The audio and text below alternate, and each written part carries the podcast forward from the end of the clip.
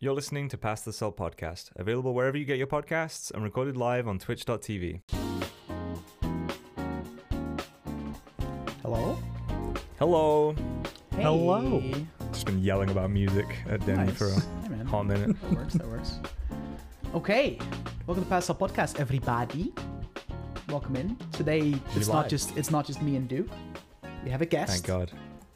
Uh, but welcome to Pass Up Podcast. My name is That Dutch Geek. I'm Sodium 33. Nice. And uh, how about our guest? Just you know, introduce yourself. Who are you? What do you do?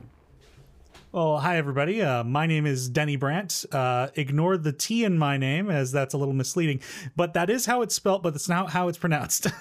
I still um, trip over that. I and, and like I totally get it. Like it's so not what people are used to because though my name is pronounced Denny and it sounds like an English name, it's not actually English. So it's it, it gets a little confusing. Um, but uh, I I run my own uh, channel about Dungeons and Dragons content. I've got a podcast which I recently did a recording with Dutch. Yeah. Um, the episode that Sir Duke's in is coming out next Friday. Like I've Oh, next I've been getting in touch Nice. with. Yeah, yeah, I've been getting in touch with people and uh, love talking about uh, tabletop and role play. Hell yeah! I gotta say, because it's still fresh because it was only a couple days ago, but I had a blast recording that Yeah, too, podcast dude. Uh, with you and uh, and Ethan. and um, I gotta say, I'm, I, I want to get on again. I just, uh, yeah, no, it was a lot of what to talk fun. I bombed that fucking game we played at the end, but hey, you know, that's what it is.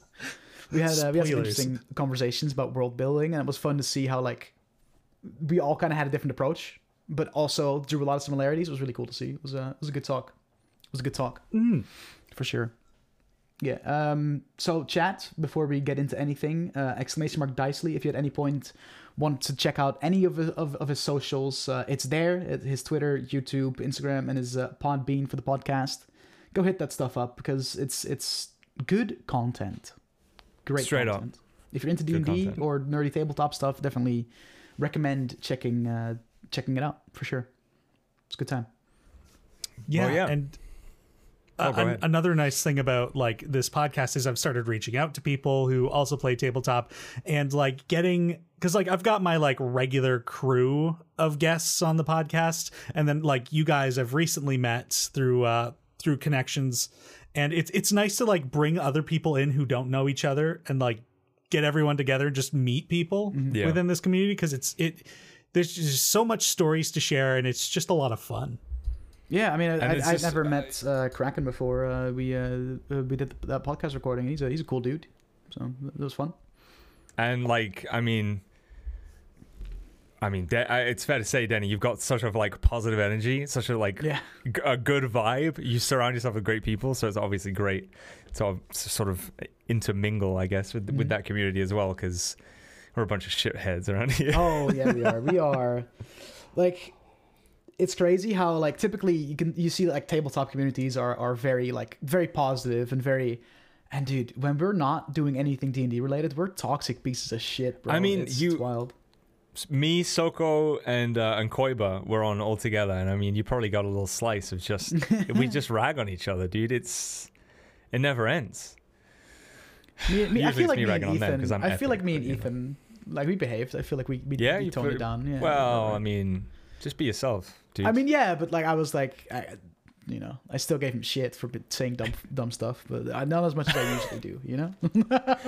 yeah. Um, I can't. I can't. I uh, yeah. I, I guess I toned it down, considering how much of a bad time. It's Soko and Koiba. It's so easy to it's so easy to to rag on, dude. So I, I would say yeah, maybe it's a little little more contained than usual, but um, yeah, it's you it's re- really nice. Yeah. Yeah, I guess so. It, it- but it is nice to sort of uh, cross pollinate, I guess, with uh, uh, and sort of a, a group that shares interests, but uh, is a little, you know, diversifies the, the personalities a little bit, right? Like we're we're all very at each other's throats for the sake of comedy, and Yeah. on the Denny side, it's, it's wholesome. Everyone's supportive. It's beautiful. You know, it's it, it, it's a great thing to be a part of.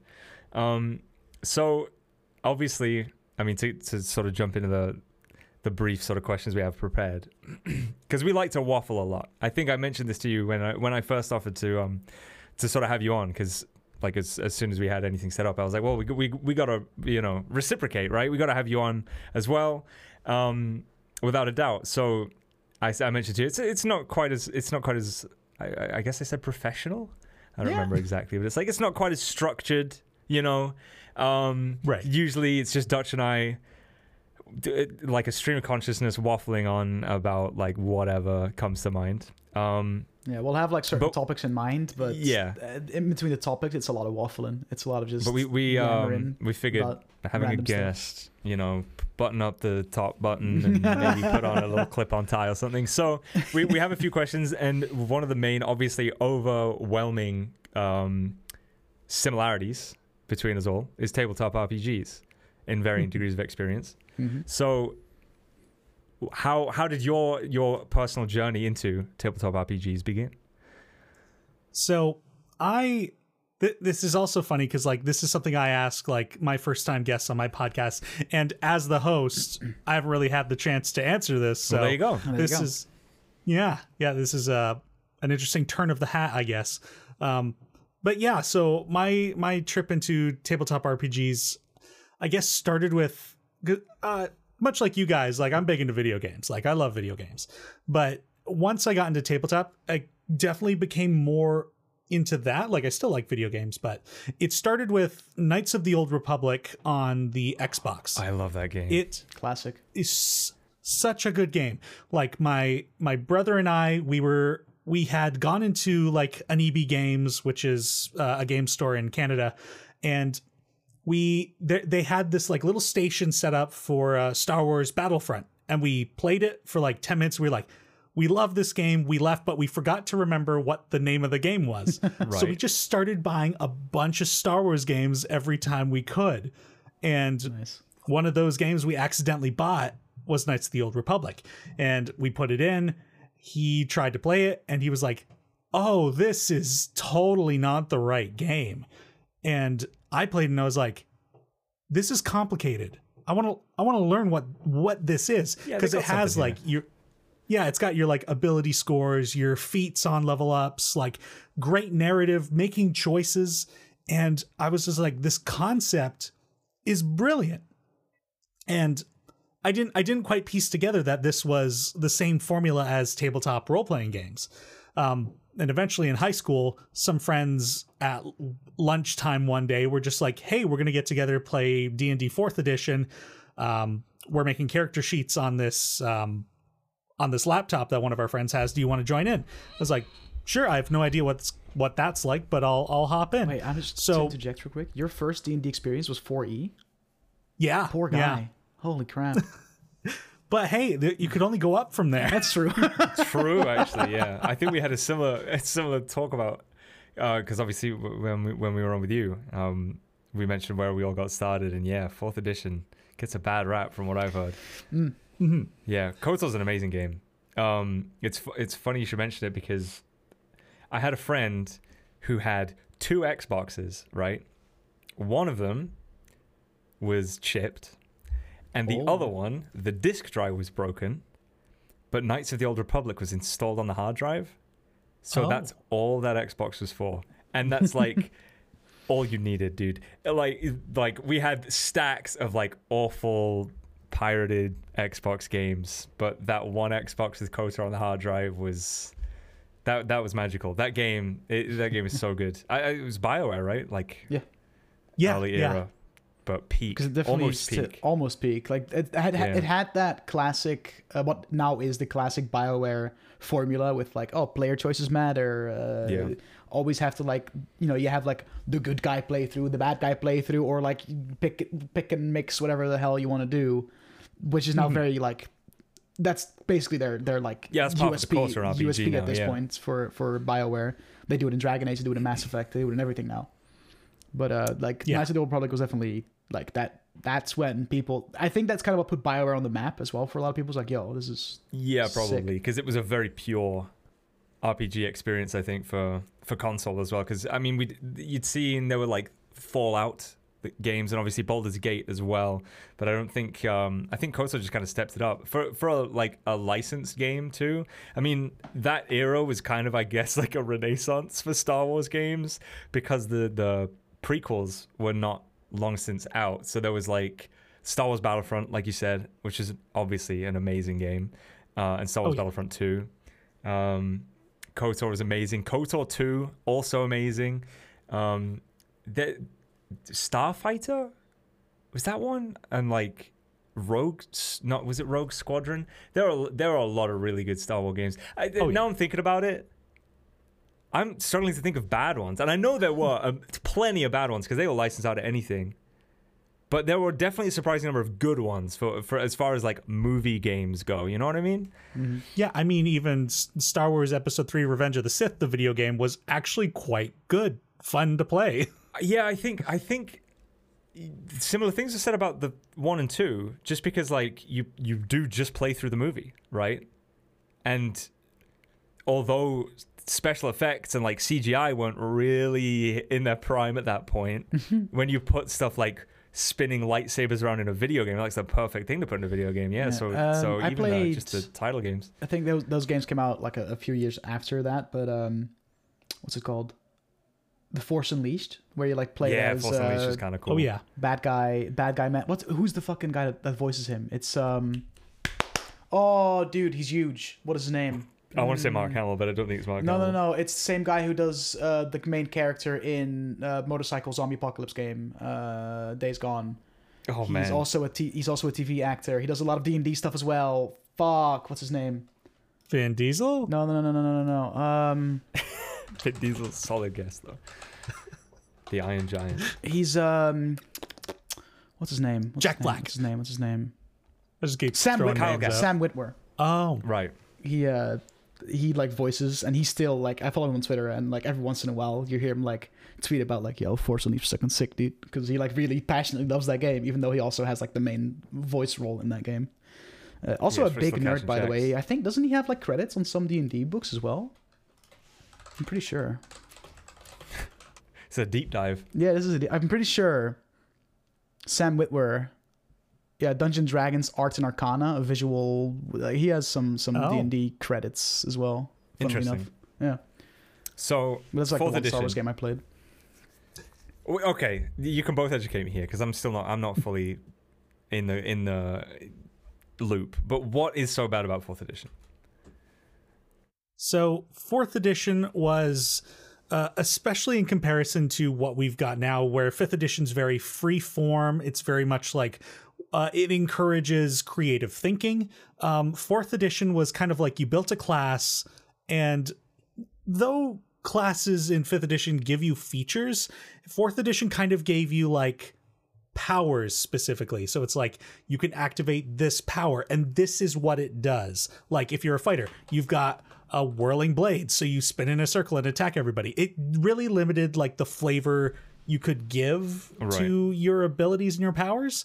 Um yeah, yeah, so there was there was a bit of a restriction, a bit more of an emphasis on like you got to have a battle map because everybody's got to know where everything is because all the powers are so critically about um, knowing where your opponents are and the tacticalness. Right.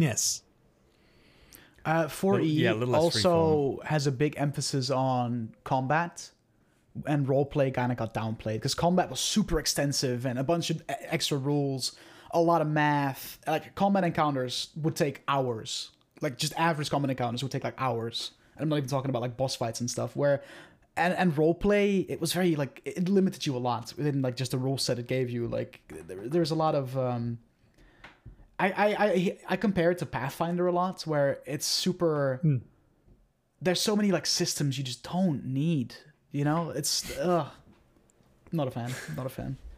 Yeah, Pathfinder is definitely a big crunch. That was that was a second system I went into, and it's more akin to D and D's 3.5 because it has so much to it. There's so much crunch.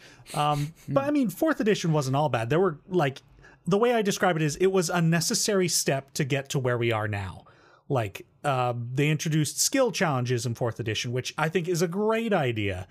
Um, then there was also uh, there was a second thing that was good from fourth edition and i don't ah um the way they like kind of categorized their monsters and their npcs there was like minions there was solos strikers um controllers like they had these kind of labels that i think helps categorize things a bit more and especially minions they're just like this is a monster if it get hits it dies. That is so satisfying for somebody who knows fireball and i'll use that in fifth edition. Yeah, but doesn't fifth edition has a similar rule where it's like um, oh, I forget what it's called, but five E has a similar rule where it's like there's an army of 200 skeletons, and if you hit hit them, whatever gets hit, they die. Uh, I know we've used it a couple times in uh, in in our campaign. Oh yeah, well, like forget, you, you have um, you have a large number of something, and they basically have like a shared HP No, not pool. as kind of like a swarm rule No, No, no, it's um, oh, fuck. Soko is in chat. Soko will probably blurt it out in chat. He knows what I'm talking about. But um, hi soko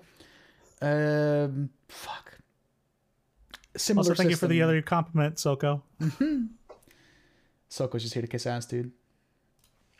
Straight up. Um, Uh, it's like you, you said. It's it's almost.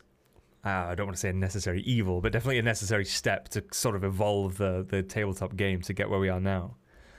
yeah Kind of like every alternate installation of Windows, right? It's like wouldn't have Windows 10 without Windows 8, and you wouldn't have Windows 7 without Vista. So I guess we wouldn't. Yeah, we wouldn't have 5e without whatever happened with fourth, edition. Yeah, I mean, you get your feedback and uh, you improve based on that, right? Yeah, I yeah, that's fair. I've I I've only ever played fifth edition, and I've heard. See, Pathfinder does sound really interesting to me because I like um low fantasy settings, right? And Pathfinder is, is a little bit more gritty than than 5e and maybe a little less fantastical, or at least that's my impression of it. Where um someone said to me that Pathfinder, you're you're more like just an average person, whereas in dungeon in, in fifth edition, you're a hero, right? So it's like, yeah, it's a little bit more gritty and, and realistic and, and challenging. I think uh, is is the impression that I have of Pathfinder, and I don't think I would object Hmm. to trying it out. And I think that's where Critical Role started, right before they switched. I think they switched Yeah, they systems right started- when they started streaming it. They started in a Pathfinder game and moved over to f- uh, fifth edition when Yeah. they decided they wanted to stream it. Um, yeah, I don't think I played enough of Pathfinder to make that um, assumption about its system. Uh, but what I like, what I thought was great about it was character creation was so in depth. Uh, like you could pick. I think my first character was an Undine, which is uh, what fifth edition is considers uh, a Triton. So just like an underwater fish person, and they, they had like here's what the race is, but also you kind of have some points and each of your abilities is worth a certain amount of points and you can swap for some other abilities that we've also got for this race that aren't just part of the initial race. And so like Right. uh say you don't like the idea of being to camouflage underwater. Well you could swap that three point ability or something like that for another three point ability. So i swap it in for i've got acid breath now like it was just so Yeah, much more customizable That actually does sound sound pretty cool. I'll be honest. like a little po- a point buy system for various perks, just to have right from the off, especially from from the sort of perspective of your your character race. Because right now, other other than like we uh, we discussed this before, but changing, being able now to change your race origin or whatever it is, so you can sort of shuffle around your stat bonuses and stuff like that. Um, yeah, there isn't a whole lot to really customize without I don't know splurging on additional source books and stuff. Dutch, did you find out what the rule is? Yeah, it's it's it's the mob rules. So basically, what that entails is, uh, um, say your party is surrounded by like twenty orcs or or fifty skeletons, however big.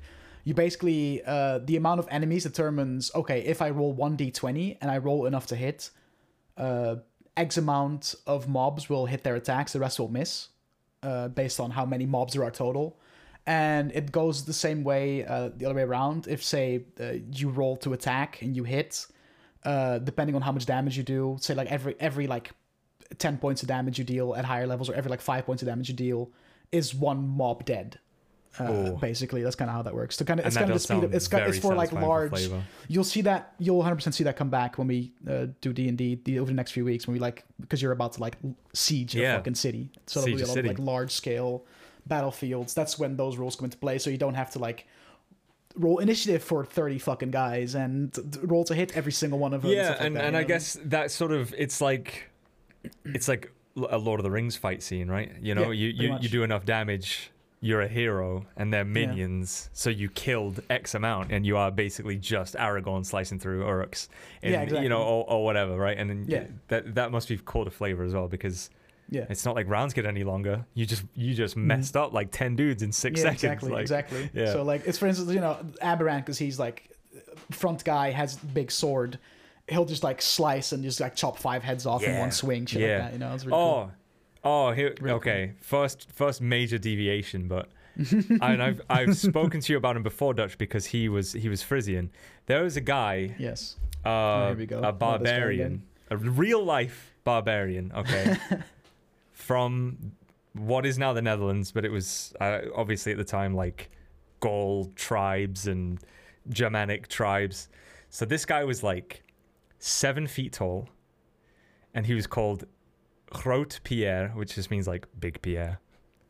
Big and he beard. was renowned for wielding a sword that was seven feet long, being able to behead multiple people in a single swing, and being able to hold a coin between his thumb and middle finger and bend it with his index finger. Like this guy's like a real life D and D boss, dude. Uh, They they Wow. found his sword. Like it's it's in a museum somewhere or something, and it is it's two meters long. Like, It's ridiculous. and there's like there's like a statue of him. Uh, uh, man, I need yeah, dude. I need to make a a Gros Pierre character sheet, dude. Barbar- barbarian. I guess it's interesting like what pieces of history like just seem like they shouldn't exist Yeah. and Right. then they do and you're just like that's that's gonna be some great inspiration for some fiction right here Absolutely. Absolutely. I, I mean, it, it, it obviously was. I mean, stories about like, you know, woad warriors and like the Celts and and people like Gros or what.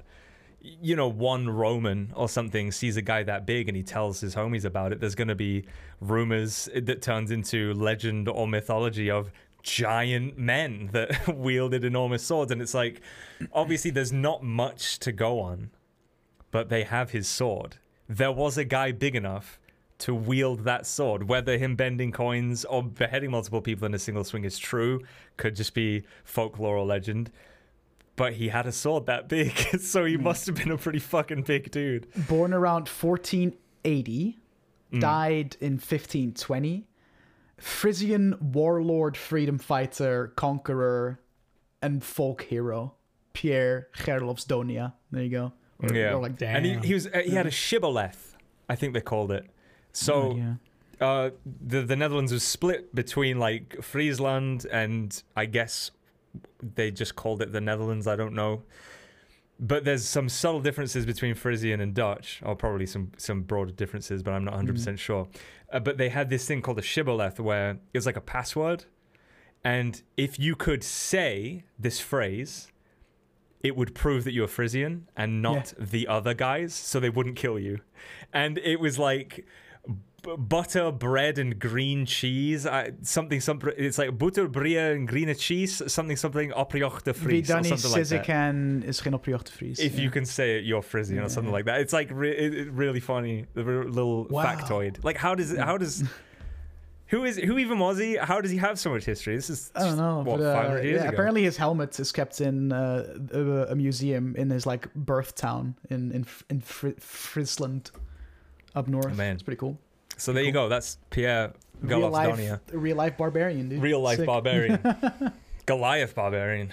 Yeah, pretty much. Seven seven feet tall, bro. That's that's a tall man.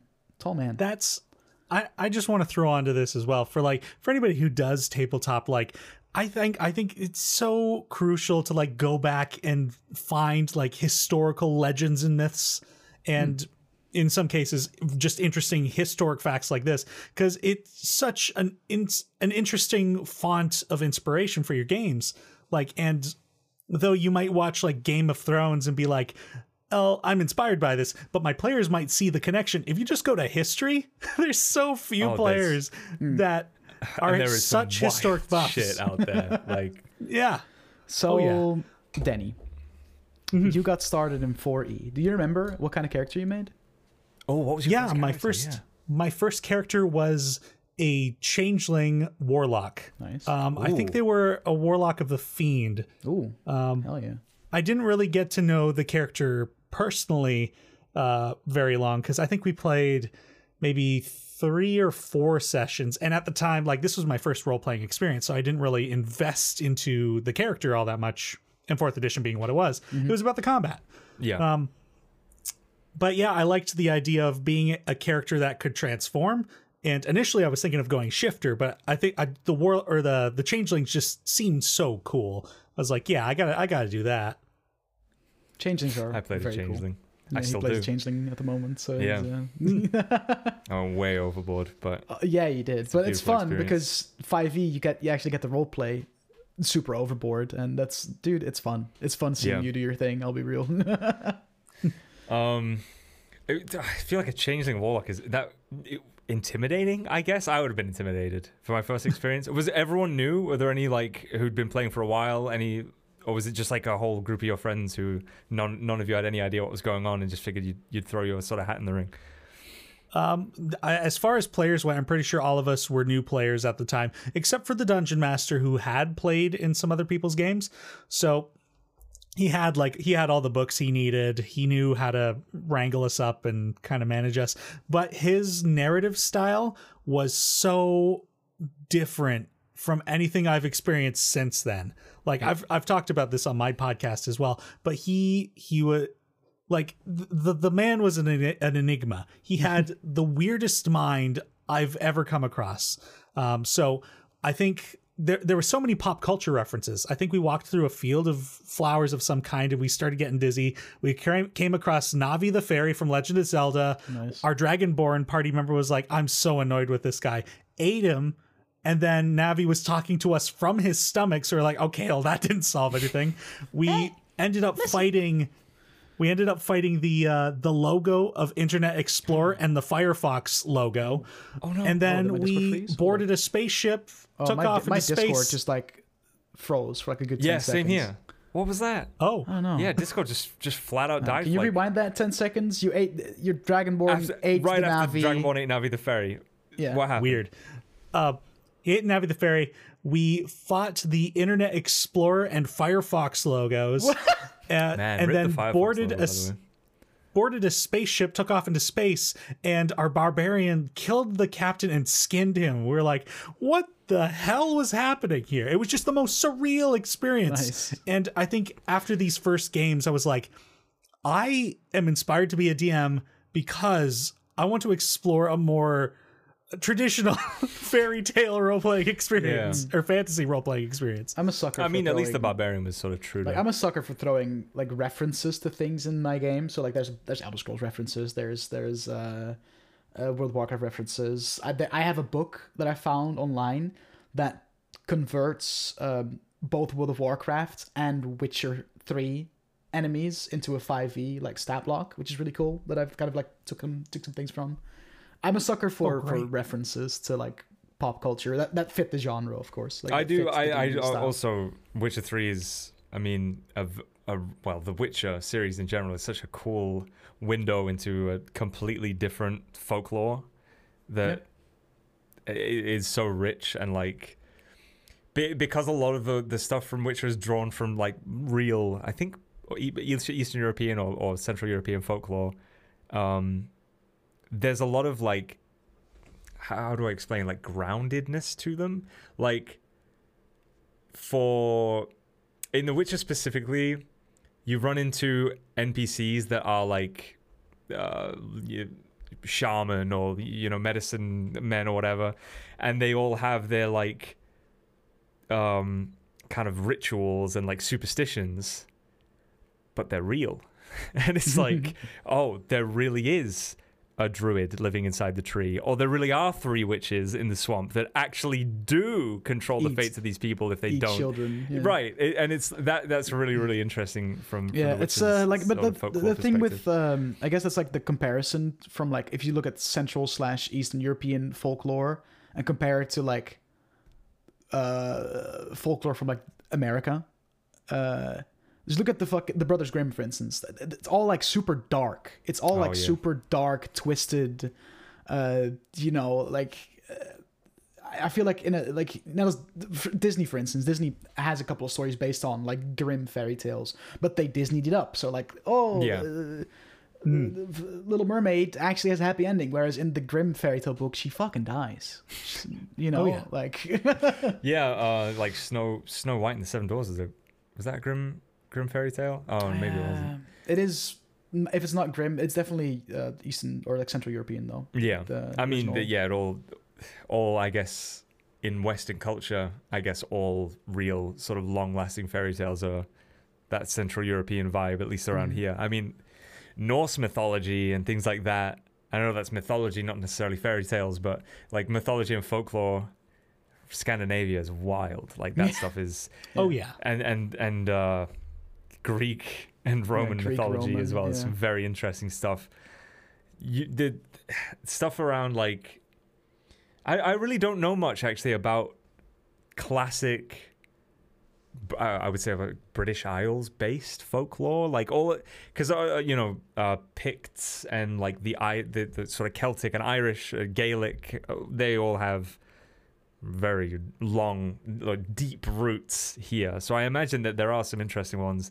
There's like I think Irish folklore about elves that that steal your shoes or something, and like uh, things like brownies and fairies and, and stuff like that that live in forests and are all sort of tricksters and stuff like that. That's definitely a thing. But um, I guess he, Oh. because I got, I got some, I got some, pot, you end up with a some folklore for you. Oh yeah. Just a, just a sample from uh, folklore of London in the southeast. Oh. Uh, Mary and Eliza oh, Chuckhur- Spring Heel Jack is a good Oh, one. there you go. Yeah, that's right. Yeah. Commonly known as the Biddenden Maids, were a pair of conjoined twins supposedly born in Biddenden, Kent, England, in the year I don't know where this is 1100. going. In 11 1100, they're said to have been joined at both shoulder and hip, and they have lived for 34 years. It is claimed that on their death, they bequeathed five plots of land to the village known as the Bread and Cheese Lands. the income from these lands was used to pay uh, for an annual dole of food and drink to the poor every Easter. Um, since at least 70, 1775, the dole has included Biddenden cakes, hard biscuits, imprinted with the image of two conjoined women. That's so bizarre. What? Yeah, Wow. there you go. British folklore conjoined twins from the 1100s. Oh, Um, and like my own background, I I am uh, Mohawk, uh, Canadian First Nations. Um, Oh, and like, uh, yeah, something. Uh, what I like about well, I mean, there's plenty that I enjoy about my culture, but I've always been a fan of my stories from that culture because so few people know about them, except for like more modern day ones like the Wendigo people are familiar with yeah. All right, from yeah, yeah. That's becoming more pop culture. But that one even is more specifically Ojibwe, uh, which is another indigenous tribe in Canada. But like one one such folklore that I was going to throw in my game that didn't get far enough, so I'm fine revealing this information. There's uh, one of our legends is like the legend of the the flying head, and it's this cannibalistic witch that basically auto cannibalized themselves. So it was just like their head left and their hands left, and they'd they'd haunt the woods and just anybody they captured they just mow them down. And they were described as like just these giant heads with uh, disembodied hands with giant claws and plates the size or eyes the size of dinner plates. And there's this one story about this monster where this woman is at home and she's roasting nuts on a fire. And she sees this creature watching her from her window. And Oh boy. To kind of trick it, she removes the nuts and instead throws stones on the fire and pretends to eat them. She's like, "Oh, these are the best things I've ever eaten." Right. And the creature's like, "Well, if they're that good, I need them."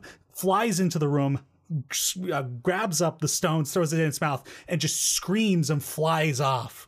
And it's just like I That's guess a story that- of uh, That's quite classic uh subversion actually like Mm-hmm. e- even even worlds apart where we've got like um oh man Little Red Riding one, Hood one fairy tale feed, that like I absolutely stones to the love wolf, to the wolf Yeah. or whatever, right? the Yeah. seven billy goats or, or billy and the seven little kids Oh, or something it? like that where the wolf comes around and the wolf actually eats like all of these goats, but one of them hid really well. Yeah. And they they go out into the garden and they cut open the wolf and they pull out all of the goats and then they fill his belly with stones. Chuck fucking Yeah. fill him with stones. Yeah. And like, I feel like Little Red Riding Hood, they dealt with the wolf really similarly, right? Didn't they like cut his I belly think, open I as well? think real Little Red Riding Hood ends Yeah. badly. I'm Uh, pretty yeah, sure Little Red actually. I mean, it's a grim fairy tale, so yeah. Yeah. um, like somehow she. I mean, I mean, you know, there's that classic like, oh, what big teeth you have, etc., etc., and then she gets eaten. Um, uh, like Mm-hmm. Yeah. I, I think maybe it got switched up where like the lumberjack comes and whatever, but Cuts him open, I'm pretty sure, and f- take pulls him out again or some. some oh, something right, like right, that. right. And then fills Probably. Yeah, fills his belly with stones, and then chucks him down the well, and he can't get out because he's heavy. I think that's kind of how that how the Oh, interesting. the the PG version lot- of that goes. A lot of stories of chopping stomachs open and putting stones. Yeah. a lot of rocks. Just a lot, A lot of rocks. a lot of being rocks, eaten. yeah, being eaten. Which, Whether it's uh, voluntary don't or not, rocks end up Yeah. in stomachs somehow. Interesting though, because I mean, like I said, like Worlds Apart, still that same sort of trick, like tricking the big bad monster somehow, and and or uh, you know that sort of trope of like, oh, this horrible evil monster just can't control its greed and is somehow eh, unforgivably stupid as well. Like, oh, cooking rocks on a fire, but boy, she pretended they were tasty. They must be the best. Like. yeah. Yeah, I no, I, I think that's really interesting. I imagine there's an untapped wealth of very interesting folklore from all reaches of uh, like First Nations um, and Native American stuff. Like in general, like that's I hadn't even considered that really. Obviously, being in Europe and obviously like the most sort of popularized uh, fairy tales and, and most published ones are all going to be from he- from here because Mm. back in the day, you know, when fairy tales are really a thing, we were exporting when fairy culture tales were real. left, right, and center. yeah, when they were real. yeah, when when there really was a witch's cottage in the woods made of candy, right? Yeah. But Hansel. yeah, that's that's it's almost a shame. I mean, of, of course, it's, a huge shame that that that sort of facet of of cultures kind of remained untapped because of um, good old colonization, baby. You'd love to see yeah. it. Yeah, not only history, but also like yeah, just list or go, going out and finding like other um, uh, legends and folklore from other cultures is, is a great way to get inspiration again as well. Yeah. because I know like if you start going to like Asian stories, those stories are so bizarre in comparison Yeah, to Asia, everything we're used Asian to. Asian folklore is fucking wild. and like the classic theater tells it in such a, an insane way as well.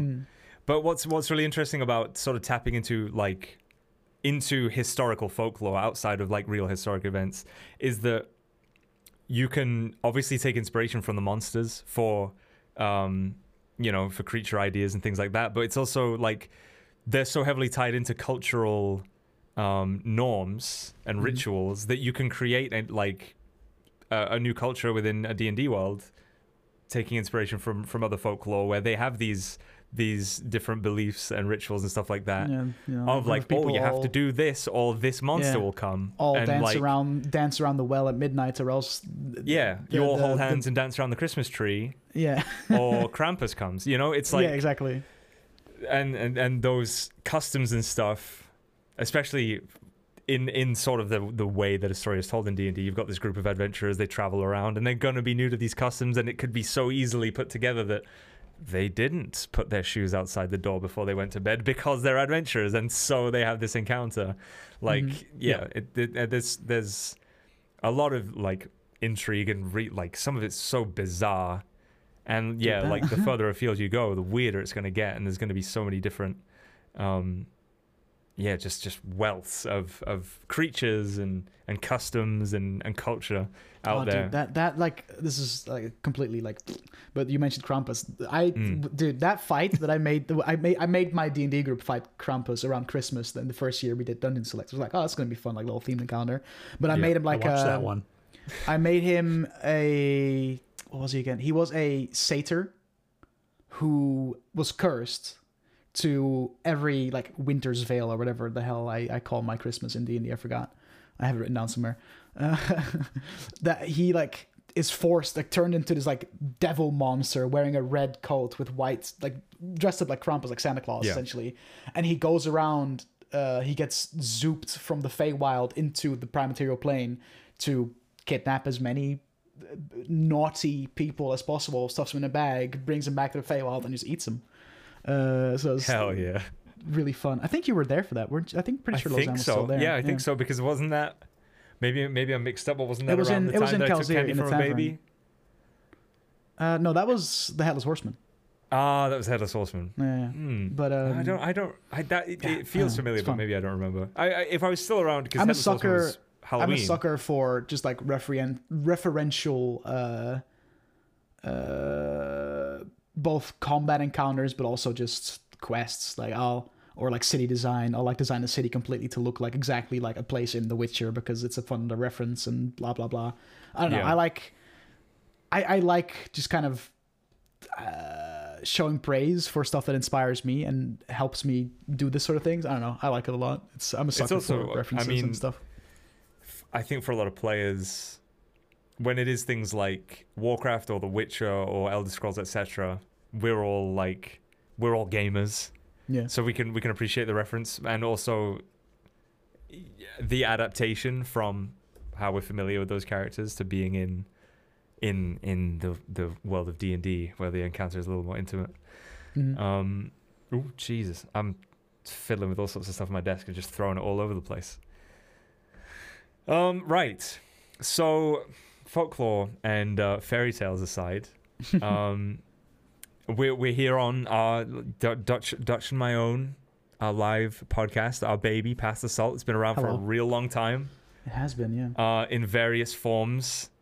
Um, what was it that inspired you to jump into the world of podcasting? What when when was your first podcast? What was it about? Like, what what's your whole podcast experience been like so far?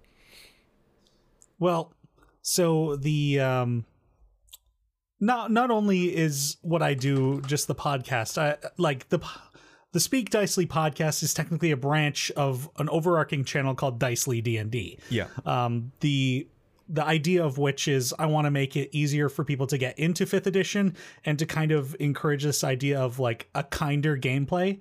Um that's like the pun of the entire thing is dicely nicely, Yeah. you know.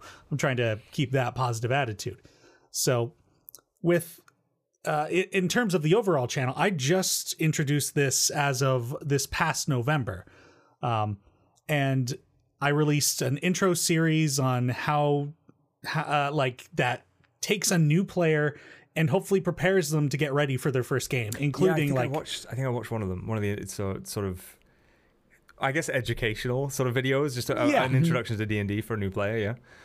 Yeah yeah. So i like take take players through like here's a character sheet. Here's where you're going to fill things out. Here's the information. And like i give links to all of like the free resources that exist that are official from d&d so basically you can go from nothing to ready to go.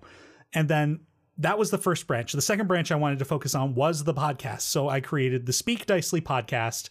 And initially I wanted to make dungeon master videos to help out dungeon masters, but as the podcast began rolling, I'm like, I guess in a way this kind of is the dungeon master help. So the first episode of that I think released in the first week of December. So a month after the channel started, the podcast was going. And I'm releasing these episodes every Friday for now at least. And I've thankfully I've got a very supportive group of friends who have been helping me out. Like they helped edit the scripts for the uh, the educational stuff. They've agreed to occasionally come in to be on episodes of the Speak Dicely podcast, and it's it's just been very nice. Um, like I upload these things to YouTube. Um, I've been researching which hosting site would be the best in on my budget anyway to put the podcast on and it branch out to other sites that have podcasts and everything has kind of been going smoothly thankfully because i've got friends who are already doing podcasts i'm getting their insight um, and i've got all this support and it's it's just been a very fun experience and i'm loving talking to all these new people that i'm meeting Yeah, expect uh, once we get to moving, uh, once we get to campaign two, for them, just like expect me to like bombard you with questions and like because we want to provide our D and D sessions in podcast form as well. So hmm. expect me to be in your DMs by that time and just ask Yeah. you about everything and how how do spread out podcasts. Yeah, You right, know? right. So, Yeah, yeah, and I'm totally happy to help with that kind of thing. Like I've Awesome, had the help, awesome. co- I've had the help for myself on my end, so it's like just help, like in in the creative space. Like I think the big thing is just helping out other artists and like making sure that we can kind of step up together because I- community is I, I important. think that's that's Yeah, something that in sometimes can be easily missed. I think as as streamers and uh, YouTubers and stuff like that, especially in the gaming sphere, games tend to be competitive, and it tends to be Mhm. more about like competing with your peers, not growing and supporting with and alongside working together. So Mhm. that's and in the cr- creative space. I mean, obviously there there are people competitive people in every branch of everything, whether it's creative or otherwise. And Mhm. uh, I've been, you know, I've I've I've been in music school and stuff like that alongside people who are incredibly competitive, and um, usually doesn't go well because although they have a lot of their own drive, they tend to sort of lose the support of the people immediately around them because they're so competitive. When those are the people that immediately are they're going to be the ones that can help you out. And that's like hugely important Mm. um, aspect of any sort of creative industry is and it's uh, it's super cool to see as well. Like compared to all these other uh, communities, when it comes to like Twitch, especially, but just like online entertainment, I guess is a better better way of putting it. If you look on Twitter, for instance, if you because if you tweet out anything D and D related and use like the hash uh, right the right hashtags, there's so many helpful people in that community that are like, yes, I want to support this, I want to help this, whatever. Whereas, you know, if you try that in like the competitive gaming scene, you just get told to go fuck yourself. you know? straight up yeah straight up i mean I, So- there, there are definitely you know there are definitely people in each community that would do the other but yeah Yeah, yeah, It- it- obviously. it- there's there's usually usually the vocal or well the most vocal people in in more yeah gaming and streaming and stuff like that it tends to be a little a little a little more toxic sometimes a little more toxic little, and then when you see the people that are like really positive and stuff like that it's like it feels really fake and it's and that can in itself become quite jarring um even when it isn't like it, it it's almost strange to find someone Who with is such a positive, positive attitude all the yeah. fucking time. you know Uh, what I mean? bottom frag dude we we had Yeah. um our friend andy on the podcast a while ago one of our first guests one of the most positive people i've ever met in my life and it was just like i can't believe this guy streams and plays video games because uh, it's like my he's so positive about everything. he's so It's positive Crazy. all all the time such a I mean, fucking, it's. like, I mean, he did switch up his content to Yes. now he like he stopped streaming on Twitch altogether, and he has a YouTube channel and a podcast dedicated to like uh self help, making you become more productive, Yeah. stuff like that, which fits uh, it fits his character a lot more Yeah, for being does. such a positive does. guy and helpful guy all the time. It, Right. it, it, it, it eventually it was like okay well maybe gaming isn't exactly for him and it, it turned out to be that thing we lost a good one we lost a good one, but now he's like creating all these like podcasts and videos that are Yeah. all about uh, getting the most productive, uh, getting getting in the right mindset for productive days and self help, as in uh, both mentally, but also how can you organize your day better to be better at content creating or whatever it is Yeah. that you do and stuff like that. uh, i'm So curious switched it up. Uh, since you you you know like you, it's only been since November, which oh that I say only, it's already four months now. Can you can you believe it? Um, who uh, who are your inspirations? Did you did you you say some of your friends? If you want to do like any shout outs, anything like that, the people that really helped you out, the people who who do podcasts that got you into this. Uh, yeah, I mean, sure. Um, it's it's really odd. I think a really odd shout out because um, like I I started listening to podcasts more heavily like right before the pandemic started, and Dicely D and D had been something I'd been planning for like it had been in process for two years. Uh, I used to work on a channel called Below Pro Gaming, which was like video game let's plays, and I did do Twitch streaming with that channel as well. But I just I wasn't finding the the fulfillment that I wanted out of it because then I was inspired by like Game Grumps and all that, and it's just it was Love clearly a very saturated Yeah, um, line of content to be creating. And it's like, okay, well, I like Dungeons and Dragons. I'm going to start planning to make this a thing. And in, in, in terms of the the overall channel, I wa- I was inspired by Critical Role, as many others are, I'm sure. Same. That's when I Um, got started. Yeah. But I mean, it's like I don't I don't think I was too too heavily inspired by anybody to feel like I'm really copying anybody No, because like I'm doing an educational thing, a uh, a a help thing. Um, I, and I am in process of making a campaign, which I think will be more of in line with more inspired by Critical Role. But in terms of the podcast, I was actually inspired by a silly podcast called Doughboys, which is a couple of Hollywood guys who go to fast food franchises and just review them with guests. So they like go to Taco Bell and be like, I got the taco. What'd you think? I fucking love Taco Bell. And they're just they're so funny. That sounds and so it's just- familiar. Why does that ring a bell? and it's it's a podcast very much for its own entertainment's sake. Like it's not really helping anybody, but damn are they funny. Yeah, right. And- it's, that's how we feel. Yeah.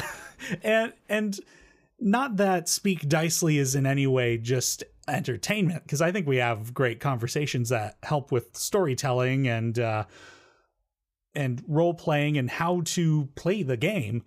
Um, but I was inspired by their business, I guess, operation. It's like they're they're because there's a lot of logistics you got to consider. Like, how many times do you got to record? What is your release schedule? Um, what standard of quality of audio are you putting out there? And when it comes to podcast, audio has got to be the most important factor because that's 'Cause that's the thing that hits people. Yeah. yeah, Yeah. It's audio. yeah, exactly. no, I mean, yeah. like exact like co- content aside, like obviously. You you you've put together a, a well put together podcast. You've clearly got in mind. I mean, the, obviously the whole the whole brand you've got in mind, um, plans for it. So yeah, I was just curious because I, I couldn't imagine you sort of stepping into the podcast space without some some sort of inspiration. So I I will I will check out Doughboys. I listen to podcasts a lot. Uh, I listen. I'm just to, looking at some of their podcast titles, and there's one just called Wendy's Breakfast with the Sloppy Boys, and I don't know why I find that funny, but it sounds fucking hilarious. I don't know. um, I, I listen to uh, Ear Biscuits, which is Rhett and Link, um, if you're Yep. familiar, and recently started listening to the guys from Super Mega after they split Oh. from Game Grumps. The actually, I've been listening to the older episodes, so there are a couple where uh, Arin Hanson steps in and, and does a couple of podcasts Yeah. with them as well, and they are super funny, and I have, they are just my level of dumb humor as well. The pair of them. That I. I I really do enjoy the Super Mega podcast too. Poopy, funny, loud, funny. Yeah, yeah, well, the Super Mega yeah. Cast is definitely a different level of comedy, but I like I've listened to them for a long time too, and when I'm in the mood, it's like, yeah, I'll go to those guys. They Yeah. are funny. Yeah, because they they are so childish, and it is hilarious to me. That I'm. I sometimes think I'm funny, and then you listen to like someone who really is funny, and they just they say some funny shit. I'm just like, man, I wish I was that funny. Just Yeah, uh, I, I wish it was that. yeah, right. Even if it is the dumbest thing, even if they really are just laughing at like this game is a bunch of poopy ass sticks. It's like that's that's hilarious. Smothered in chocolate fishes. smeared all over your titties. Like what? Um, yeah, uh, uh, it's a mood. Sometimes, dude. I mean, That's- sometimes yeah. that's all you need, man. Like, That's sometimes that that's is my exactly mood. what you need. Like eighty-five percent of the time. The other fifteen percent, I'm just crying and listening to in the aeroplane over the sea. That's really. it's sort of my two speeds throughout the last year is watching brainless YouTube and listening to sad music. You know, this this is kind of off topic, but um, I also recommend Tip of the Tongue on YouTube, which uh, Sir Duke, I think you'll be interested in this. It's uh, a couple of guys who do voice acting work and radio work, Okay. and they just talk about things that are relevant to that. Like I, as as a podcaster, very much appreciate my voice and like to know how to use it better. Yeah, I guess get the is most the way to put it. it. Yeah. Well, it's Yeah, interesting. yeah. Oh, it's interesting you should mention that. So, not long ago, I listened to like the very first episodes of All Work No Play, which is Uh-oh. Ooh, oh, Oh. ooh, Discord. Relax. Oh, not relax, again. buddy. Okay, we're good. Oh, we good? buddy. This is Are we the very Okay. first episode of. All Work No Play. So Liam O'Brien and Sam Riegel, but this is from like 2012, and Mhm. they they are talking about because obviously at the time their main uh, uh, probably still is, but their main hustle was, was voice acting and stuff like that. So that that was also a cool listen to get some um, to get some perspective on that, especially having watched a lot of the between the sheets and you get a little taste of the history of like everyone so the dynamic in the whole group and how they all met and stuff like that. And then Mm-hmm. and then yeah listening to this very first episode of the all work no play podcast and being like wow they're they're so young and they work so hard. I gotta do more with my life. Like damn. But yeah um tip of the tongue. So yeah I, s- I'm, I'm- i just sort of looked it up voice acting auditioning hour and oh yeah hell, hell yeah dude for about hour 42 episode about audition auditions in general sounds like something i need right now to be fair so Oh, i yeah. appreciate that There you go. Yeah, yeah, it's it's a great resource. The guys are funny. Like I don't even remember their names. It's been so long since I've listened to it. So um, with uh, Dicely D and D being like an overarching like umbrella that has like different types of content, uh, obviously uh, like the podcast takes a, a good chunk of your focus at the moment because uh, you put a lot of hours in that stuff. If I have to believe the Discord, and the fact that you're like you uh, you're like four weeks ahead or something like that, three weeks ahead when it comes to uploading podcasts, and like you're on the ball. Um, any other content avenues that you want to maybe someday also dabble into like add to that umbrella of content that you're already kind of providing any anything like on the radar that you're like oh maybe one day potentially i'll also do something like that or, or are you just completely focused on what you're doing right now denny cosplay Damn, um, that's that's a deep question. Um, I mean, I think right now I'm mostly putting my focus on on what's ahead of me. I guess um, One step at a because you're time. right. The the, yeah, the podcast does take up a lot of my time currently, um, and uh, I'm I'm currently unemployed. Eh, big woof. Um, though I have, I'm like I'm waiting to start a job. They, but with the pandemic, who knows when that'll be? I'm Yeah. technically been hired, but meh.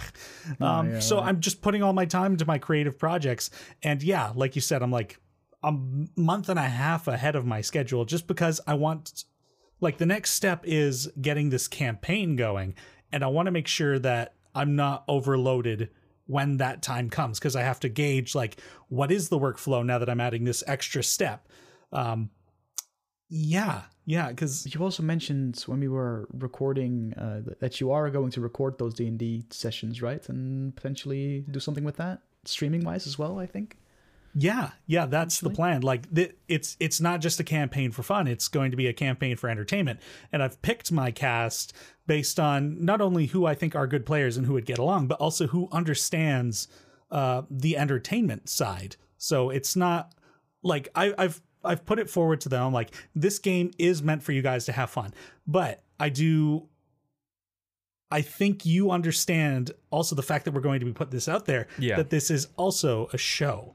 So, and once once that gets going, I think what I foresee happening is it might rotate every other week, like an episode of the game, an episode of the podcast, and then rotating like that. Yeah. That's that's my prediction of what's going to happen but whether i can actually balance it all we'll see what happens. My, yeah my 'cause dream that, that does sound like quite a workload in in, if, in, you're Yeah. all looking, respect. if you're ever looking for you know some guest spots or something you know, hey, and and that is something i have been toying with as well. Like i want to bring guest people in to ha- create like one shot characters for this overarching story kind of like what you did with uh Sellotape beanie who i see in the uh the chat there also Yeah, we've had heck yeah uh, i play in a a one shot handful of guests uh, come and go over over the course of the campaign. We've had um, a handful of people that like played Fortunately, along. BD never went.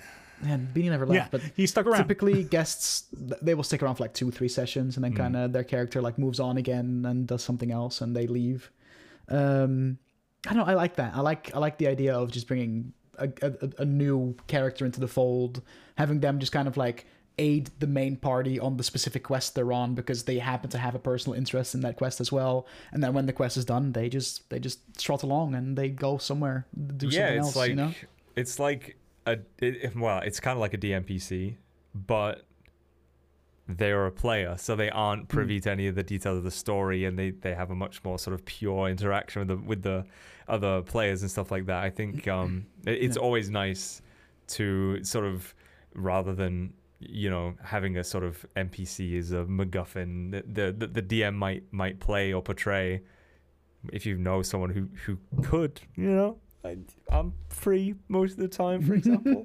um, it- yeah, no, it's absolutely great. It's always a great, and it's a great experience for the players too, because Yeah. I think people have sort of, there's definitely mixed feelings about DMPCs. Um, probably for that same same reason that the DM knows obviously the ins and outs of the quest, so it can be a little awkward playing a character in the party for even a limited amount of time. So yeah, it's always nice having guests in, and obviously it just freshens up the mood. And as as a player, you're always excited to see like who the guest is, what the character is going to be, and oftentimes, I mean, for us, it's been like uh, Natty and uh, Ecto and and um, James as well, who like we know outside of D and D, and then you get to see them. You get to see them play the game, and that's super cool. Yeah. That's always like that's something. It's like a bonding experience when you get to see someone, you know, role play a character in D and D. Mm-hmm. That's something special. Um, There's one like dude that was like Natty was by far the hardest guest to manage because he played a bad guy. yeah, He uh Oh. like Mm. he he helped the party with the quest, but secretly like led them to his lair, and then him and his pet dragon that was resting there like that's fought yeah, them. and poisoned the entire party's minds against changelings. I just want to put that out there. True, that is a, a, a side effect of Coming into the party as a changeling. changeling, it was an uphill battle for that It, reason. it was absolutely. Natty. They definitely held some. They they they were a little racist when it comes to changelings because they had one changeling join their party for a little bit and they fucked them over. So you know, like uh, Yeah. Natty made RPCs racist. Exactly, Beanie. That is literally what happened. Oh, that was that was a lot of fun though because me and Natty were like in DMs constantly, like, Yeah. like, don't do this, don't do that. Make sure that you keep this. You know, it was really interesting, like fun, and um, I don't know. May I might do it again at some point, but Oh, great. differently. That every guest that comes But, in are going uh, to be with knives.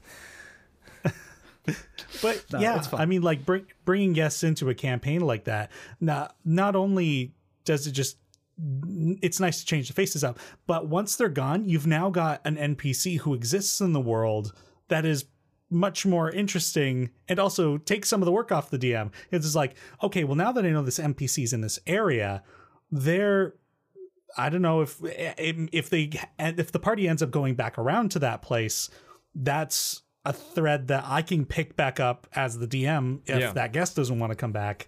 Um, like I had my players all got captured except for one. And what I did was I was like, okay, so the one player that escaped, you're going to go to the tavern next session looking for help to save Oh the God, rest of your Discord. friends. Um, so everybody else make boy. a Oh, replacement. Oh, character, boy. Oh, and boy. your Oh, quest is going to be to go save yourselves.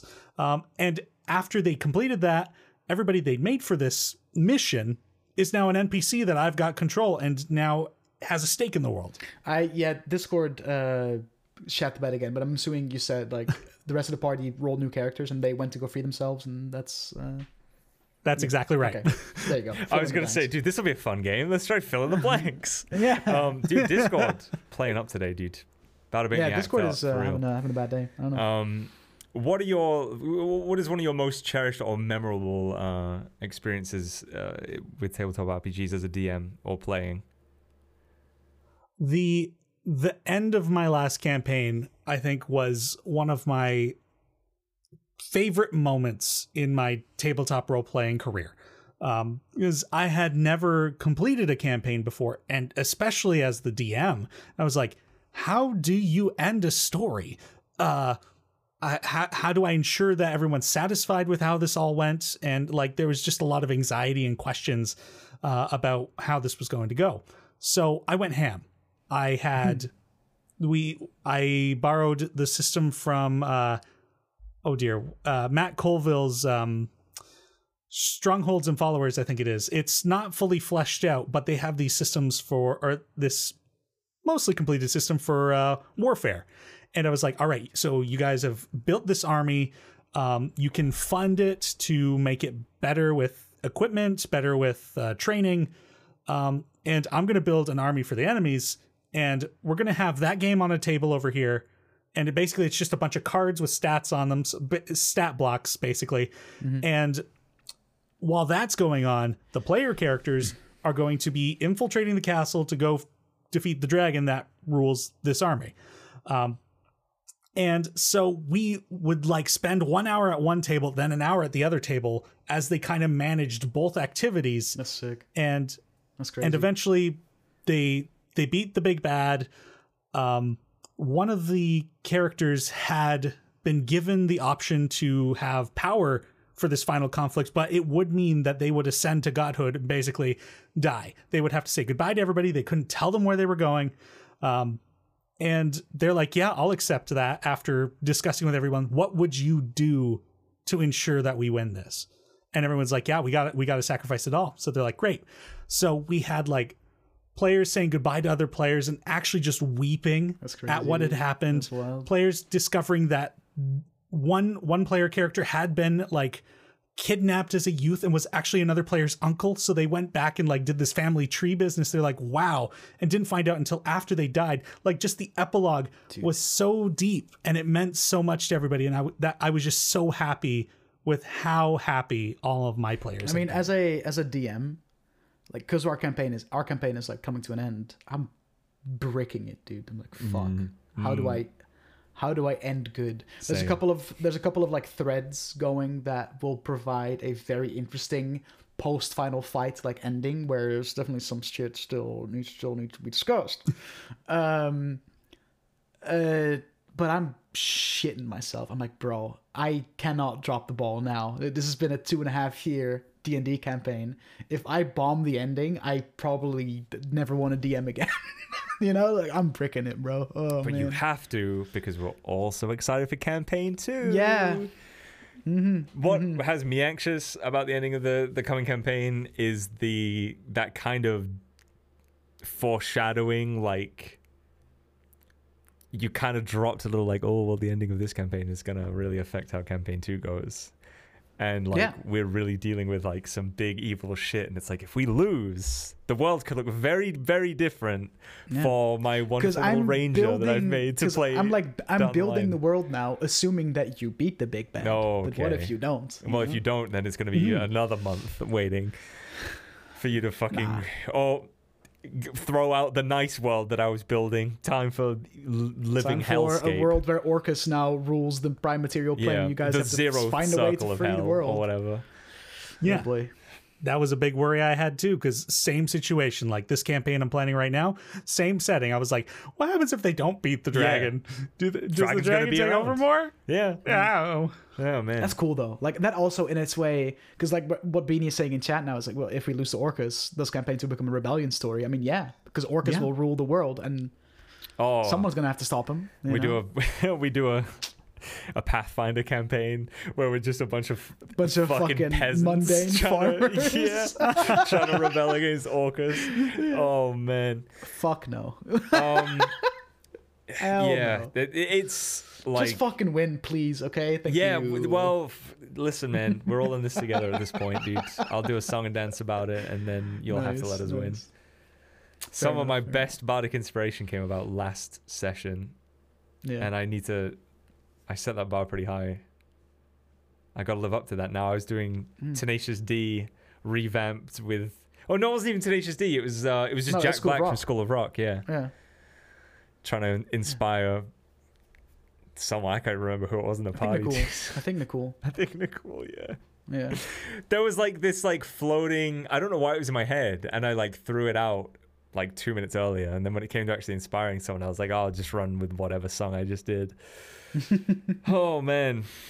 It's funny because you're a pretty like um you're pretty quick to come up with like improv little Yeah. inspiration bits. So it's really funny. Like it's fun to see you play a bard because whenever Yeah, you it's still- inspire someone, I'm like, okay, how do you inspire them? And you always Yeah. manage to find a way to like. I'm no, I'm no. Well, I, Sam Riegel definitely he comes with prepared bits, right? When he's playing uh, Yeah. Scanlan, he definitely has like, oh, I'm gonna do this pop song, but with these dumb lyrics, and it's like, Yeah. I could prepare that for each session, but it's still very like it's nerve wracking, dude. nerve wracking to just sing for the homies to, to get them amped, you know. oh man, and also first natural one performance check. As a bard, that was Since painful. since I've Mm. joined the campaign, I think I've had at least like a plus twelve to Damn. a lot of charisma checks, and now it's a plus 18. So getting a natural one, dude, that's It's still a 19, but man, you rolled a nat one, so you bombed that fucking Yeah. performance. that hurt. that hurt. Hey man, it's part of the course, dude. Part of the course. Dude, I I love we have we have this this literally it's like a Google Doc with like just five lines of text, but one of the questions is just would you be willing to guest spot on Dungeon Select yeah. campaign 2?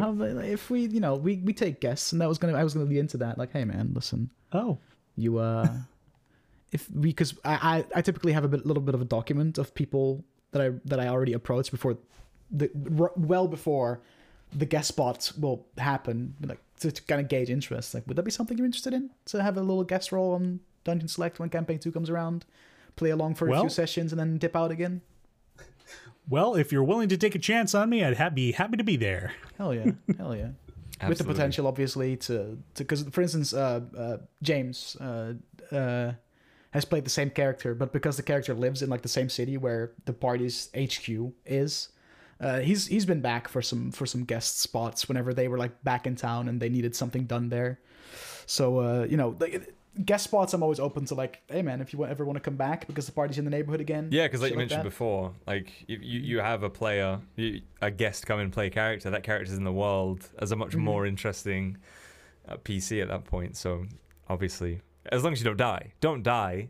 don't die I'm sure you'd. we've you not we've not back. had a guest die right no No, i don't think so no I mean you know better than me, but I assume all of our not. guests all of our guests survived all of our guests survived i'm pretty sure yeah We haven't had. a- Oh, oh, you won't have seen it yet. Sounds like I'll need to uh, break the pattern. Mm, maybe i mean dude i i would I, I was very i'm always very scared to kill characters but it just kind of happens sometimes It's part of D and D, isn't it? Char- it just kind of happens I mean- some i mean natty died is because he was a bad guy you is know? the podcast like on the character objective was death? to kill him. Yeah, I know you recorded the podcast on character. Have you recorded the podcast on character death? Uh, no, that one hasn't been recorded yet. that is one that i signed myself up for though i'm pretty sure that was one i, would- I Oh, would love to talk okay. about character death and yeah, well, you did mention that. When that one comes out, we'll be able to hear all about dealing with character death because it is a It's very rough. real thing in D and D. Yeah, I Soko mean, it- knows, and well, I guess Koiba as well, but at least Koiba hasn't had to reroll characters yet. Soko's all too familiar with character death. Yeah, Soko's very it's- familiar in your crew, Soko's basically the only one who has had to actually create a new character, Um, right? I no, mean, with well- the exception of Laura. Yeah, Laura found a fitting end for her character and just decided that it was time for her to retire and bring back bring in someone else. Soko was the only one that uh, well, Beanie also had the choice, but he chose. I mean, I've rerolled to, the character. Smile. He he chose to That's true. Uh, play my uh, like homebrew class, playtest my homebrew class instead, which involved him keeping his his old character, just altered Yeah, Dutch held him Um, ransom. pretty much. You can keep Brand, but you have to play my class. Yeah, but he's basically a World of Warcraft Death Knight now, bro. Isn't that fucking sick? Come on. Yeah, I'll never forget him constantly complaining. I don't have any bonus actions. Like, who cares, dude? Come on. He has he has a he has a few now. Smile. I mean, it's it's interesting because like you can handle character death in so many ways, whether that's permanent or you, you like the the game itself has ways of just bringing people back from the dead anyway. Oh, Um, like, like- that Matt Mercer class Yeah, yeah, yeah, yeah. that is like A a, wandering soul, basically, like an, a, a ghost that has unresolved business in life or whatever, and can tag along with your party after death for however long. yeah, long. but like the they, they are a ghost, so the party can't see them nor interact with them. But the ghost can like possess people, and it's like an actual Yeah. like you know like medium style. This is a ghost who hasn't been able to cross over yet because he has unfinished business here. it's it's apparently on that the, is something that what's it called, Mercer DM's made. Guild or something like that. I think so. It's something Matt Wow. Mercer made, but never really like it never really, got like published properly. But it's it's it's out there. Hmm. It's really It's interesting. interesting. It's um, yeah, basically, I think he listed it as a death alternative, but Yeah, also lingering you can, soul. Lin- You, the you lingering can write soul the is what it's character to start as a lingering soul, and and basically, yeah, it, um, he he really stresses like this is this should not be like a choice for every player when they die. This should be very Yeah. I have it open here. Like, The- if it's- you- it like the, the fine Yeah. print says, this is a complicated class the DM can offer as a choice upon character creation, or offered by the DM when a player death is surrounded by enough violence or mystery to cause the soul to cling to the mortal world. Um, it can allow the continued play of a beloved character when resurrection is unavailable, or as a reward for a party seeking to restore the narrative lost when a central figure has fallen. Um, it's basically, uh, but it comes with so many like draws because. Uh, I dude, if Nicole had died and we hadn't wished him back, he better he better have come back as a lingering soul because there was so much unfinished business. like but there's super there's a lot of like um so many like different gimmicks that come with it like uh, at first level you get something called spirit binding where you basically have to select an object or creature of your choice uh, to bind to indefinitely which is basically something they have to be around within 150 feet at all times or yeah, else your, they just can't anchor. Yeah, you're, you're basically sort of their anchor anchored to the, material world, plane. uh, to, yeah. the, to the material plane, and uh, it's interesting, but it's super complicated. It's- like there's yeah. Phantom callings, are basically you can be a poltergeist or a wraith or a spirit guardian, like all the typical ghost types that are that are out there. Um, it's wild. Great It's death fucking wild. alternative. Just uh, if you haven't seen it, definitely recommend looking up the Lingering Soul because it's yeah, it's really interesting, super complicated, but like a really Hmm. cool. Um, if you got some like experienced players, class, I might be worth yeah. like giving it a try. It, it looks it looks fun. It looks very interesting. Meanwhile, we've got Celote Beanie in the chat. I also want to point out that Matt Mercer published a Totem of the Duck Barbarian. so- yeah, I mean, yes, but that was for um, what's his name, Napoleon Dynamite, the actor. Yeah. who, Yeah. Like he, he played that. I'm pretty sure on Critical Role, and it was also like his first time playing D and D. It's fucking funny.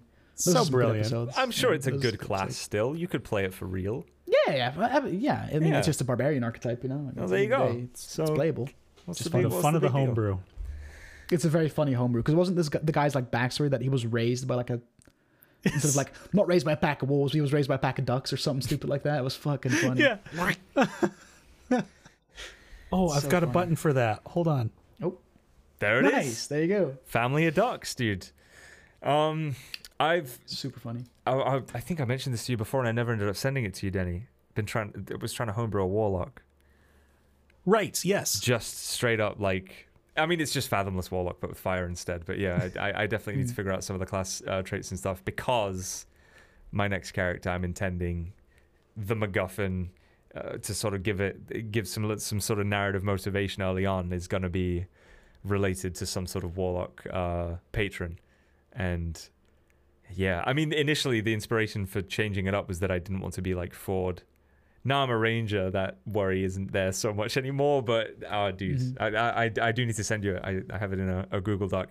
It, it it was pretty much a copy paste and then just changing like the expanded spell list to be fire spells and changing up a little bit of the flavor. But yeah, um, ho- just homebrew classes in general is now I now I guess more than ever it's it's definitely really interesting to sort of delve into into homebrew because because the base game is getting so diverse now. You have so many different things to draw from, especially um, from a from a balance point of view. It's very easy to sort of find equivalents when you're putting together like oh what what spell should be on my expanded spell list or what is a balanced sort of feature for a class to have at, at low level. So it's really it's a, I think a good time to be doing homebrew uh, in general. Yeah. Yeah, Yeah, I mean, it's just it's there's so much like even even um some of the things that like start off as homebrew or on on like DM's guild made by just like some random DM in his attic room. It's like, oh, I'm gonna make this thing. It ends up in like Unearthed Arcana as like an actual thing, and they actually get to like it's, it's crazy. Like there's so much stuff, even in the homebrew side of things, that like gets seen by the right people and it ends up in like official source books down the line as well. It's it's kind of wild because if you look at even like core 5e compared to what is now available for 5e in in terms of like races, classes, um, uh, subclasses, there is so much. There's so much. It's actually yeah, it's insane. Core 5e starts to look bland when you really Yeah. consider it like Oh, it yeah. really is. And I know, and I know, like uh, when I was on Talk Dicey, I couldn't stop talking about Tasha's Cauldron because that thing is absolutely Tasha's magical. Cauldron is amazing. It's one of the better one of the better books that they've uh, Yeah. they've, they've brought out for sure. It For sure. provides a lot of options, definitely. And I- I think fifth edition, uh, because it started so bland, I think it quickly sparked that desire to homebrew. Like Yeah, there, there was everyone's like, well, they've introduced such basics. It's like I want something a bit more niche. Like for the next campaign I'm doing, one of the players is a warlock, but they're like I want to feel like a support in a kind of way. And I was like, all right, so I've created this uh, uh, otherworldly patron called the Inquirer. So the the patron is about going out, finding knowledge, and kind of reporting back. And the mechanics of how we're going to play it is they kind of like the um, the divine sorcerer, where they kind of have a pool of dice to heal. Uh, I'm making this character more of like a slight clairvoyant, where they can kind of see things in advance and we're going to be allowing them to give like temporary hit points to friends Right. to kind of protect them from incoming damage and in, in doing so also gives the caster the chance to dodge attacks as well because it's like a shared cognizance i think is how we're referring to it as Uh, that yeah, that sounds super interesting. I, Warlock is is a, a great template, really. Warlock for anything. is a great class as a DM to have one of your players play because there's so much story and roleplay potential there if you do it right. And Are you excited Man. to be DMing two Warlocks though? wait, there's two warlocks. Hold up, Well, Belle's gonna be is she now? Genie Warlock. That's gonna be very interesting. You didn't know? well you've done two oh, barbarians know. you'll be I didn't know. fine Well, yeah, but I two know. two barbarians is one thing, but two otherworldly patrons. And I feel like I they're going to be very different too, because Yeah, but from a narrative perspective, I probably won't tackle both at the same time. No, obviously. it'll kind of be gradually. Like it's not going to be like okay, everyone deafen while I talk to Duke, and then okay, now everyone deafen while I talk exactly. to Belle. So it, no, it's not going to happen. But there, I, I also think they're going to be very uh, narratively different patrons as well, because like I said, I think she's planning on being a genie warlock, and uh, That looks so fucking cool though. well, unless it's an if uh, Efreeti. In which case, it could end up being remarkably similar because I'm going to mine's a, a fire element. I just had a little look, by the way. Core D&D brought in nine races and currently available in all the D&D official source books, excluding the core ones. There's 35 that got added late, later. is that that is like including, I guess with sub races and stuff as well? Because it's like that's including uh, the upcoming like Dhampir and, and the stuff Oh, coming right, in yeah, the, yeah. the next book as well.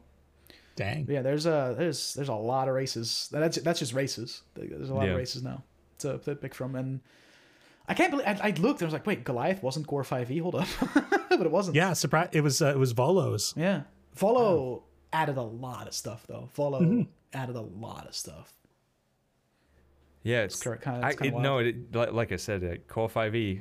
I mean, it's the basics, right? It's the basics for a role playing game. You know, you've got Yeah. humans, you got your elves, you got your dwarves, and and you've got you know the classes and s- couple of couple of subclasses for every class, right? Maybe two or three subclasses for each class, but yeah. I think core comes with like three subclasses for each class typically. That's that's the norm, I think. Mm. But um, now, yeah, now it's just an absolute clusterfuck of uh, it is. of But it's also great because there's there's so much variety. There's very a very little chance that people play, uh, because even if we have two warlocks, for instance, because there's so many different patrons and oh boy, here we go Yeah, again. Discord's- Discord. Discord's acting up, dude. God. Not happy about it. Um, no, this is this isn't great. Hopefully it's fixed by Sunday because D and D is gonna be a fucking nightmare. Yeah. um, what I was saying was like even because of the fact that there's like ten plus subclasses per per per class now. Like for instance, we have two barbarians, but they play a remotely different barbarian from each other. Even with two warlocks, that can also the same thing. Like, even though they're the same class, because the subclass is different, that could lead to such a variety of different, especially especially warlock. Because Yeah. of the patrons, like even two war, two fiend warlocks could still have completely different patrons, and and uh, you know, so like I mean, even looking at Critical Role, like they've got in in a similar relationship, they've got two clerics, which are a player character who has a relationship with another worldly entity. Mm. Caduceus' relationship with the Wild Mother is vastly Yeah, different from true. Jester's with with the the Traveler. And kn- knowing what we know now, like Jester wanted to be a warlock, and that relationship does feel very warlocky. Yeah, it's a lot more like yeah, that's what I've always like. I'm, I'm not super caught up with, but it also it I always don't want like to say small time, but intimate. I I always guess. kind of like whenever she's like because she, even early on when she like tries to commune with the traveler, uh, it's much more in a warlock sense than in a I'm gonna pray. yeah, sometimes sense, the you know? homie does just show up, Yeah, you know, it's kind of it's struts about. Um, I wanted to ask something real quick uh, about the campaign that you're planning, uh, Denny. So you said it's going to be is it going it's going to be live streamed? Um, at first, I think it's just going to be pre-recorded Right. as we figure out like the dynamics of the players because not everybody has played together before, Right. And I want to kind of lower the pressure of them figuring that out. But eventually, we're going to move into live streaming it. I think. Is it going to be? I assume, but obviously in times like these, you can never be sure. But I assume it's going to be in person. No, I think I think we're going to keep it um, kind of It's gonna be like online? this. Right. Okay. Yeah, um, because like even though all of me and my players are all in Canada, Yeah. I I'm now like two hours away a from big all country. of them. yeah. It's a big country. that- that- that's fair enough. I because we ta- we touched a little bit on the difference between sort of playing in person and playing online, and it's um I've ne- I've never played a D and D campaign in person, and it's something I always envied. But um Yeah. yeah, I, I I was gonna ask like what what sort of complications are going to come in because we've I think. You, you see now, I mean, there are people, obviously, Critical Role, they had the whole socially distanced setup for Critical Role and stuff like that. Like, what, what sort of what sort of setup you might you might be going into, but obviously, yeah, with um with you playing online, I guess that's not a worry at all. Uh, you just you just don't get the benefit of playing in person, I suppose. It's it- it's a yeah, I played I played D and D in person once, and it's it's so much better. it's so fucking just fun to be around the same table, yelling stuff over each other, and just like pogging at the roleplay, dude. It's sick. But Love yeah, I, you gotta you gotta be, I guess, I guess, thankful for a, a game system that is, yeah, you you really can be played in any way. Theater of the mind, Hmm. you can play it online. You can use Roll Twenty and battle maps and stuff like that in Discord. You can play it in person. Like it, it it's definitely a versatile system in that regard. Um, but yeah, I mean, I'm I'm I'm hopefully hopefully I'll catch some of it. I'm looking forward to it anyway. Mhm. Yeah, I mean it's it's definitely like that last campaign that I ran was at the table like the in, the entire campaign we had gotten to somebody's house we'd just sit down and be able to feel the energy and the Yeah. chemistry in the room so it's it's definitely a challenge to do this online but like it's it's, a reality. Like it's we can't really be in the same place. So i'm like i'm planning for that. And as such i've like started uh, getting my players like the equipment they need to make sure that they we can do this properly. Like i've lended webcams to some. I've invested in audio equipment for some who didn't quite have the proper um, necessary equipment. Yeah. um, so I'm like, I'm investing in making this work. Um, but if at some point, once this crazy world kind of calms down, I would love there to be an episode, a session where we do happen to be able to get together. I don't really have the filming equipment to make that work, but I'll figure it out yeah, for whenever. I mean, one, one, two good cameras. I don't know. I mean, that I that's actually quite a daunting prospect when you think about it. It's very easy to do a video call.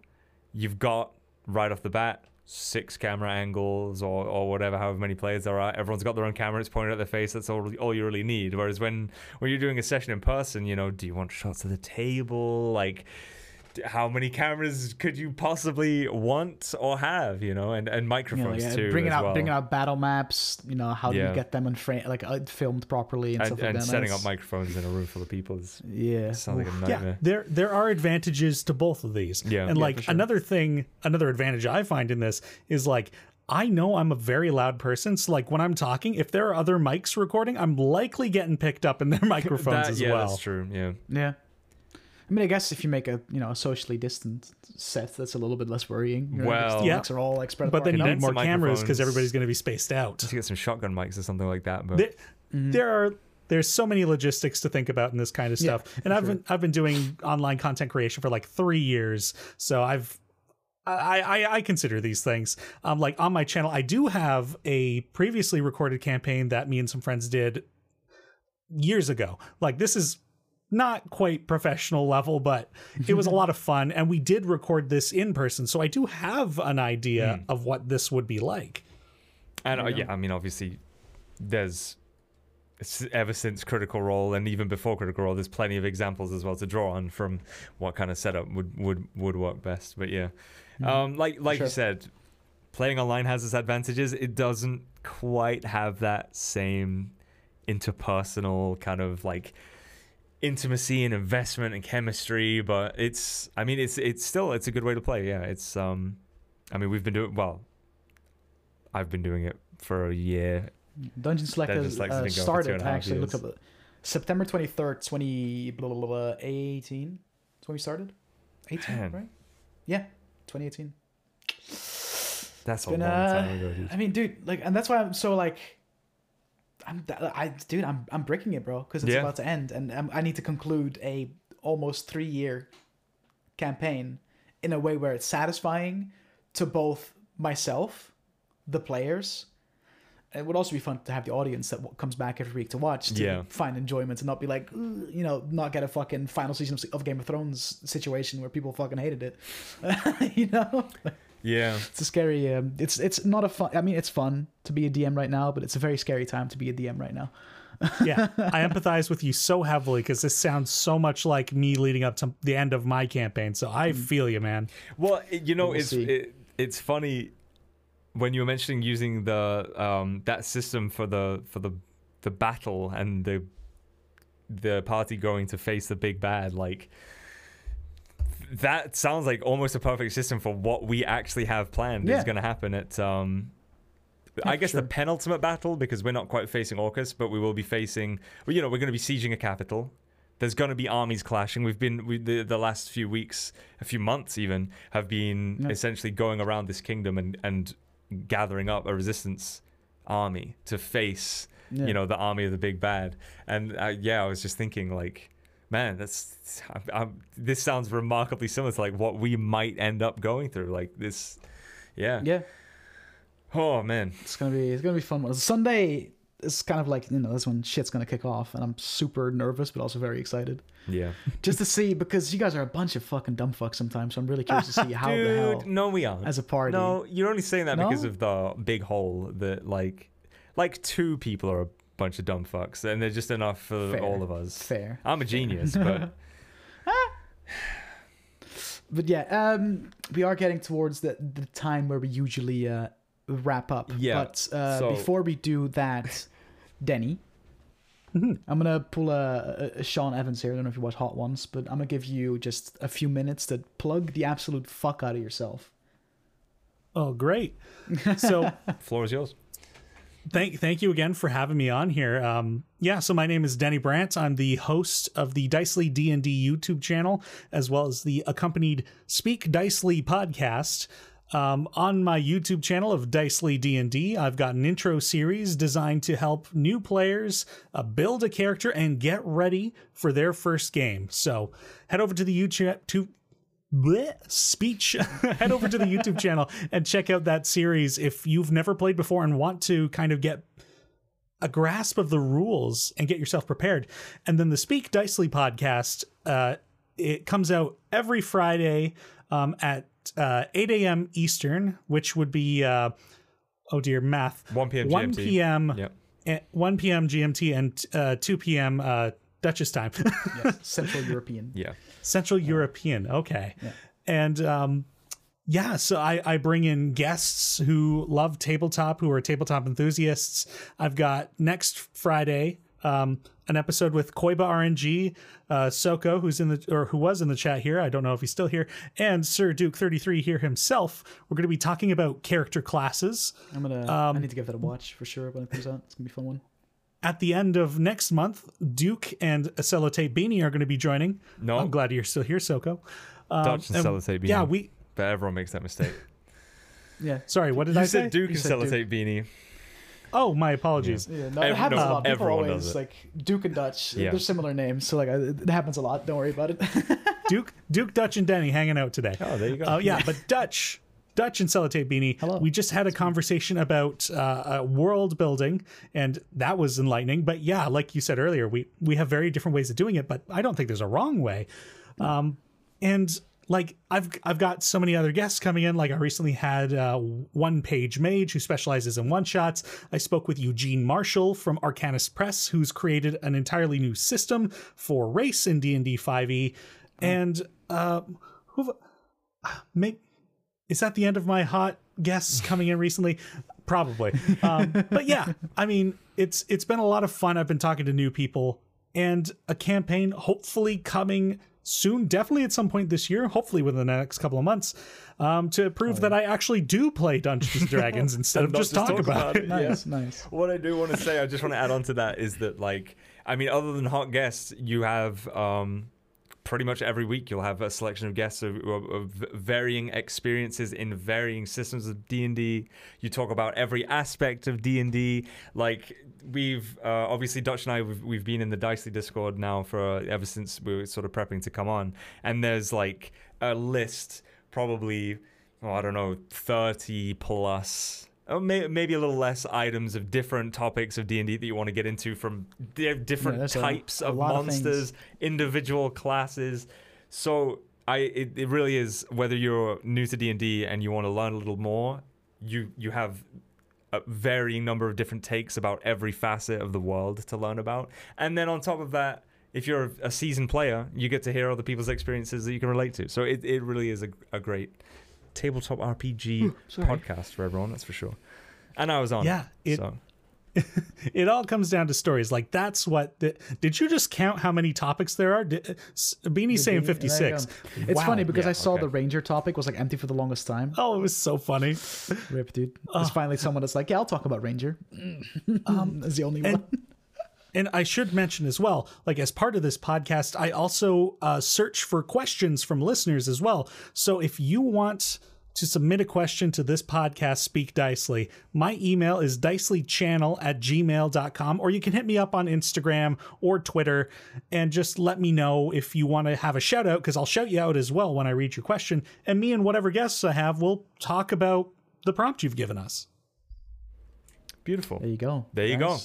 Exclamation mark Dicely in chat. Exclamation mark all the- Dicely. The relevant links. It's been an absolute pleasure having you. yeah, it was a blast. Yeah. I hope you enjoyed it as well. Thanks for being here. Uh, this was great. This was a good time. Thank you for having me. This is a lot of fun, and I'm sorry it's much later for you guys than it is for me right now. I mean, okay. I'm about, uh, to, I'm it's- about to get drunk and play Overwatch, so it's all good. Yeah. Yeah. It's Friday. Um, all right, with that, I guess we can say thanks for watching, everybody. yeah, thanks so much for watching, everyone. Um, we'll be back next week with uh, fuck knows, honestly. But uh, yeah, whatever, check out Danny whatever the latest and, and greatest in gaming is. I Thanks suppose. for watching. If you're watching this on YouTube, thank you as well. Much appreciated. See you next time. Peace out. Bye bye. Thanks for running. Bye.